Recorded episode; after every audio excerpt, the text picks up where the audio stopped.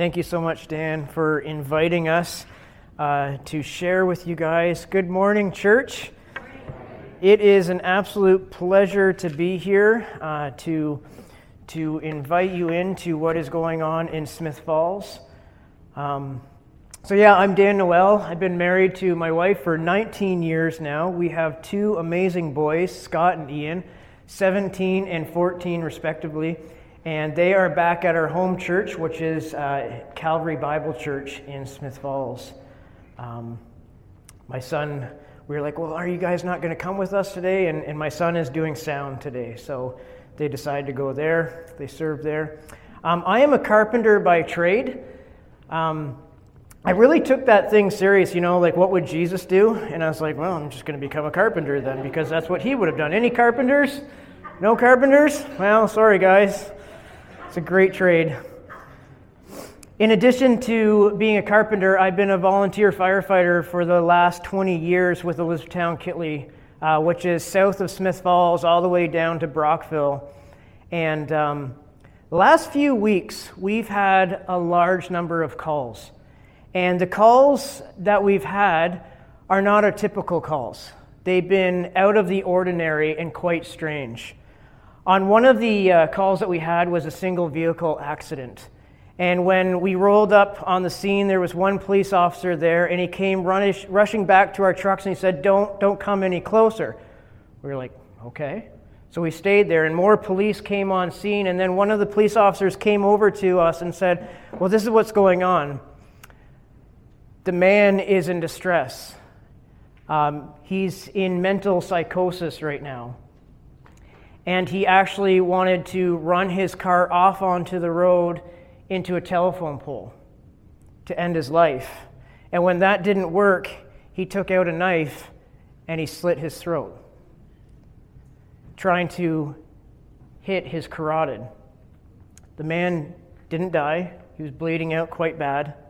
The cops were able to talk him down so that we could get to the car and extricate him from the car.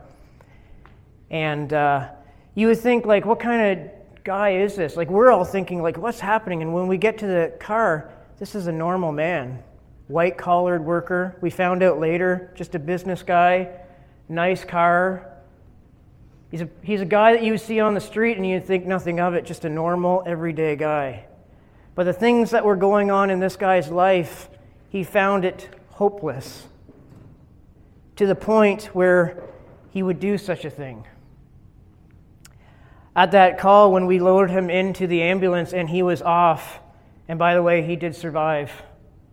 The police officer, I was able to strike up a conversation with the police officer because we've been seeing each other on all these different calls that are happening in a small area, in a small town like North Gower. And the police officer said, this is all we do. Every day, day in and day out, we're dealing with mental illness, and it's a crisis. And I share that story with you not to horrify you, but I share that story as a as an honest glimpse as to what is really going on in our culture.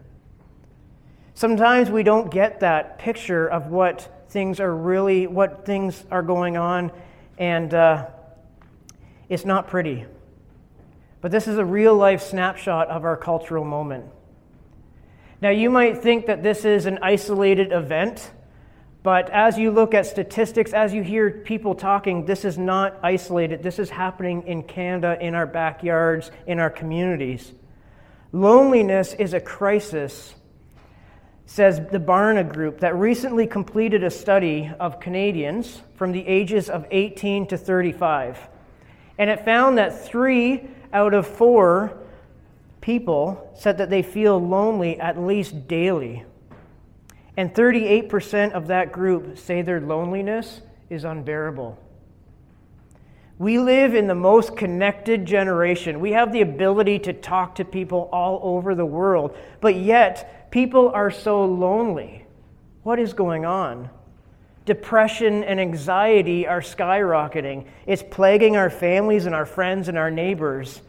And really, when you take a look around, is it any wonder why?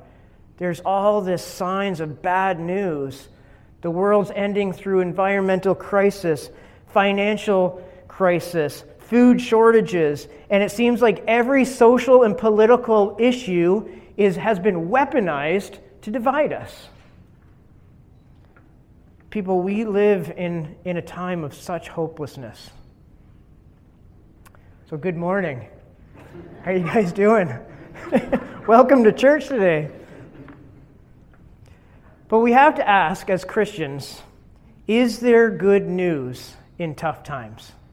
Is there still good news? Do we believe that the God that we came to know is still able to provide not only everlasting life, but life, but a life of hope, a life of joy, a life of peace? Do we? Do we believe that? I do, and I hope you do too. The coolest part to all of this, that Jesus actually invites us along to partner with them to share this hope. And it's regardless of how dark our culture is or how, how bright it is for that matter. But he commands his followers everywhere and anywhere in every situation to go and make disciples. But in today's world, it seems really hard to make disciples, doesn't it? It seems really hard to go and share the, the hope of Jesus Christ because people that we know are so apprehensive of Christianity, and they, they quite frankly are just done with Christianity. We live in this post-Christian world where they will flock to every other teaching and every other ideology, but Christianity, just keep it over there. Keep it to yourself. I don't want to hear about it. But I believe that we have to try something different. And it's not new. This different is not new. We find it all throughout Scripture. And it's this: engage, listen, and invite. I invite you guys to turn with me to, if you have your Bibles, you can turn open to Acts seventeen. And in this passage that we're going to read, we see the Apostle Paul. He's in Athens. And he's waiting for his friends in Athens because he's been kicked out of other towns. And actually, his life has been threatened. So his friends take him out of those towns and bring him to Athens. And he's there waiting for his friends to join him. And we read in, in Acts seventeen, verse sixteen and seventeen, while Paul was waiting for them in Athens, he was greatly distressed to see that the city was full of idols. So he reasoned in the synagogues with both Jews and God-fearing Greeks, as well as in the marketplace day by day with those who happened to be there. See, Paul was greatly distressed because as he's walking around, he's seeing people giving their life to this false god and people worshiping this false god. And he's greatly distressed because he knows what happens in the end. Isn't this sometimes how we feel as we see our family members and our friends and the general society going to every other type of teaching, and they're hesitant towards Christianity? But sometimes, how, like, how do we react when we're confronted with some of this hostility? Do we fight? Do we argue? Do we just stay quiet and not say anything? Notice what Paul does. Paul goes to where the people are at. He engages the community. He engages with the people. And he does life with them. Now, as Westerners, we read this passage and we we we, we paint this picture before us like Paul went to the street and just shout, started shouting Jesus. But I'm not sure, as I reread this and know Paul a little bit more, I'm not sure that this is exactly what he did. We know that Paul was a tent builder. We know that Paul used his skills to supplement his income and to provide for his needs. So what I what I believe what happened here is that Paul went to the marketplace to get supplies to start building tents. And he set up shop in the marketplace to build tents. And as, as clients started coming forward to have tents built, he engaged in conversation with them and he reasoned with them and he did life with them. This is what I believe that Paul was doing in the marketplace. This passage speaks so much to Susie and I because six years ago, Susie had a vision. It was a vision of us being in the marketplace, and it was a cafe. where it was full of people sipping really good coffee from no, no-go coffee, but where deep relationships and communication and um, community was happening. And as she told me about this story, I knew that it had to be from God because Susie hates coffee. She can't even stand the smell of coffee. Isn't that strange? Like how God works. Matter of fact, like it's such an unlikely story. I hate speaking in front of people. Like right now, you can't see it because I'm walking around, but I am shaking. I do not like public speaking, but here I am. When God calls, you move, right? It's been a long season of preparation since six years ago, since our initial conversation about this. But a year ago, God made a way for this to all become reality. And in March of this year, God showed us the building that we are currently renovating on fifteen Russell Street East in Smiths Falls, called the Lighthouse Cafe. And the Lighthouse Cafe is a place where we, the body of believers, can engage our community. As Paul is in the marketplace day by day, reasoning with those who happen to be there, the lighthouse will be open, ready to engage with anyone who happens to come in. And so the beauty of a cafe is that it appeals, it has something that appeals to everybody. You don't like coffee? That's great. We have hot chocolate. You know, you don't like hot chocolate? That's okay. We have tea. And if you if you really want to try something really awesome, we're going to have waffle sandwiches that are going to be amazing, right? There's something for everyone. Do we have any people watchers here? I love to people watch, right? And so I'll go into Tim Hortons and I'll just watch people coming in. And it's quite neat because Tim Hortons doesn't have like a niche market. They're, they don't have a demographic. Who do they cater to? Canadians. Right? Anyone who's Canadian will go in there. Young, old, rich, poor, female, male, every ethnicity will go in there.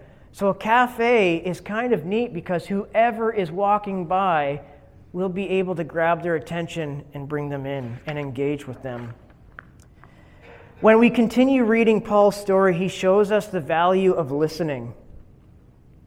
From the marketplace, Paul is invited into a deeper part of their culture, called the Areopagus, where men spent their time doing nothing but talking about and listening to the latest ideas. It's almost like Canada, right?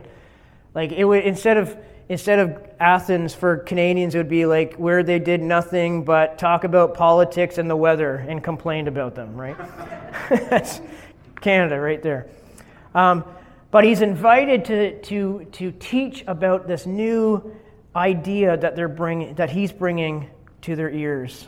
And so we pick up the story in verse twenty-two and twenty-three. Paul then stood up in the meeting of the Areopagus and said, "People of Athens, I see that in every way you are very religious. For as I walk around and look carefully at your objects of worship, I even found an altar with this inscription, 'To an unknown God.'" It's really neat how God shows up even in secular culture. He makes himself known. But Paul stands up in front of the crowd and connects with them right out of the gate. And he could do this because he understood them. And he understood them because he listened to them. Like Paul, we must listen to the people. But listening is a lot of work. You guys find that? I find it so hard to listen to people sometimes. Have you ever needed someone to listen to you, but instead they did all the talking? How frustrating is that? Do you ever go back to that person? Probably not. I came across a quote recently that speaks to our cultural moment. "The biggest communication problem is we do not listen to understand, we listen to reply." And I have to admit that I have failed so many times on this. I have treated people like problems to be solved rather than wonders to behold. When we listen to people and really take the time to know them, then we are trusted into the deeper parts of their story and their life, where the gospel can, can be shared in a meaningful way with relationship. Preston Sprinkle, one of my favorite authors, he says this: truth cannot be heard until grace is felt. Truth cannot be heard until grace is felt. It does, however, take time to listen to people. I've been reminded of this through our renovations at the cafe, because we leave the doors open just in case people want to come in and see what's going on, and we love it. But sometimes people come in and they want to talk, and I'm I'm not even listening to them because I'm looking at all the things that I have to get done. And it's like, oh, I got to sand the drywall over here, and I got to paint over here, and I'm just, and God just shoulder taps me. Dan, what is this place all about? You need to listen to them. Those things will get done. But we're so incredibly, we're in a culture that's so about hurry and multitasking and all of these things. And God's like, no, this is a place of peace and rest, a place free from the hurry of life. Be a non-anxious person. I hope that when we open, I'll be reminded of that constantly, just to listen to people. When Paul is invited to speak, he understands his audience, where they are in life. He shares the gospel story that is totally different from before, because he knows that he's not speaking to Jews. He doesn't change the gospel message, but he changes the way he delivers it. And I encourage you guys tonight to read through this gospel message. It is absolutely beautiful. But for now, I want to highlight one point that Paul made in it. And it's in verse twenty-seven. I'm going to be reading twenty-six just for context. From one man he made all the nations, that they should inhabit the whole earth. And he marked out their appointed times in history and the boundaries of their land. Verse twenty-seven, God did this so that they would seek him and perhaps reach out for him and find him, though he is not far from any one of us. I am convinced one of the biggest lies people believe is that God is angry and distant from them. People believe that they are too far gone for God to reach. And I understand this well. I've lived the majority of my life apart from Jesus Christ, thinking that I was too bad of a person for, for Jesus to really even care about me. So in response, I distanced myself from him. And every thought of God I put over there, and I went over here.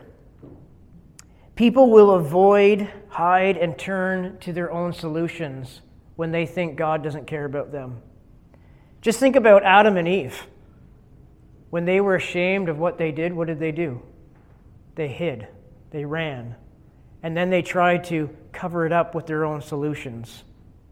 But Paul invites these people to the table to know the true living God. Like a peacemaker, he knows God is already at the table waiting for them. God is not far from any one of us. He includes himself in on that. When I was a young kid, my home life was an absolute mess. My parents used to fight very aggressively. Very often I'd have to stand in between them to stop them fighting. In grade three, I met a boy by the name of Ian. He became my best friend almost instantly, and he lived right around the corner from me. And so I would go to his house constantly, trying to escape my house. His house, did, did his parents fight? Yep. But it was respectful. They actually loved each other, and you could see that in there. Did his siblings always get along? Nope. But they loved each other. It was... It was like a breath of fresh air to me. It was a healthy household. But at some point, I realized that I was never going to have this healthy household. So I distanced myself from that, and I just stayed where I was at. I started getting into some pretty big trouble at school, and Ian went to his parents and told them that. So on a Friday night, Ian invited me over and said, come over and sleep over. So I did. And it was his dad's tradition on Saturday mornings to cook a big breakfast for everyone before they got up. And before everyone got up, I went downstairs and I went to the table. But something was different to the table. It was bigger, and there was one added seat. And I just looked at it. And Jim, his dad, came over and put his arm around my shoulder and pulled out the chair, and he says, "That chair is for you. You have a spot at this table always." Jim invited me in from the outside. He gave me an opportunity to really experience what a healthy household was like. It's interesting because even today, many years later, they still send me a Christmas card inviting me into their family. Beautiful.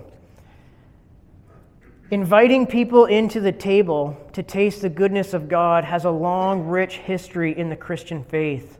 Relearning this practice is a key is key to reaching the lonely and lost world that we find ourselves in. And we call this practice hospitality. Henry Nouns defines hospitality as the creation of a free space where strangers can enter and become friends instead of enemies. Hospitality is not to change people, but to offer them the space where change can take place. The Lighthouse Cafe will act as such a place. We're not looking to change people. We're looking to set the table so that they can meet God, so that change might take place. To listen to them, to engage with them. I just want to turn the focus to what this looks like on a daily level at the Lighthouse Cafe, kind of like the nuts and bolts of the business. Um, and I know that I'm not going to answer everyone's questions. Susie and I are going to be waiting um, in the hallway after. If you got questions, we'd love to answer them. Uh, for now, I want to share four key principles of our ministry. And that's, number one is hospitality. And it's not the hospitality that the world gives. That kind of looks like entertainment. But it's the hospitality that Scripture demonstrates, which is deep relationship. Engaging with our community and listening to their stories and inviting them in to taste the goodness of God. And number two is compassion. We are a nonprofit business, which means that when you come and buy good coffee and really good treats, you are actually paying money. And that money goes so that this ministry can keep going. But there's also the compassion piece that not everyone has enough money to come in and be fed. And we will never turn anyone away that is hungry or thirsty. They will always, we will always have enough food at our cafe for that. Number three is blessing. So as a nonprofit, when money is generated, the profits that, that are there will go back out into our community to further share the love and hope of Jesus Christ. We want to give uh, money so that kids can go to Christian camp. We want to give money to the food bank because so many people are using the food bank these days. Food access is a huge thing right now. We want to bless our community and say that the Christian community loves them. And number four is unity. Right from the start, God said that this has to be about the body of believers, not any one specific denomination, but it has to be about all of us coming together to do this. It's been quite neat. Uh, when we when we found our building, uh, we had a prayer night, and we had fifty people come out. We Susie and I were preparing for like twenty people, fifty people come out, eight different denominations. We were just we were blown away. It was absolutely beautiful. But back to the question at the start. Is there good news in tough times? I would say a resounding yes. And there's great opportunity to share the love and hope of Jesus Christ. Susie and I invite you to partner with us as we partner with God in this ministry, uh, to welcome people in to taste the goodness of God. And you can do this in three ways with us. You can partner with us by volunteering. And I know that Smiths Falls is about half an hour away, but if you're willing to drive to Smiths Falls and volunteer at our cafe, we need hands and feet. We need people to serve coffee, to make coffee, to um, sweep floors, whatever. We have jobs for you guys.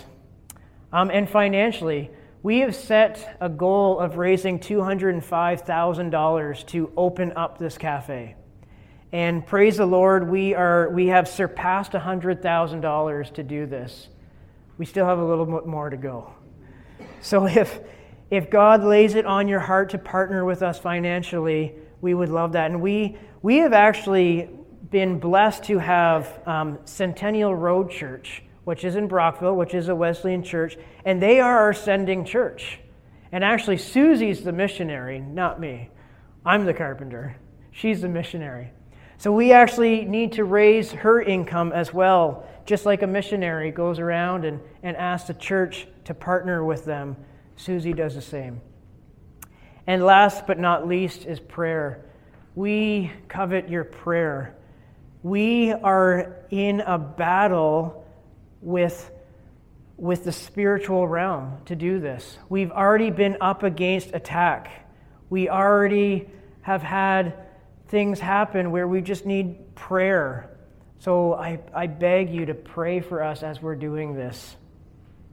Whether you partner with us or not, I would encourage you to join with God and ask Him, what can you do right here in North Gower, right in your own community? It would be so neat if if the Lighthouse was able to help out something here, right? But how can you engage, how can you listen, and how can you invite North Gower in to the goodness of God? Jesus says in Matthew eleven twenty-eight, "Come to me, all you who are weary and burdened, and I will give you rest." How beautiful is that invitation to a hurting generation? Invite people into the good news that God is not far from any one of us. Thank you.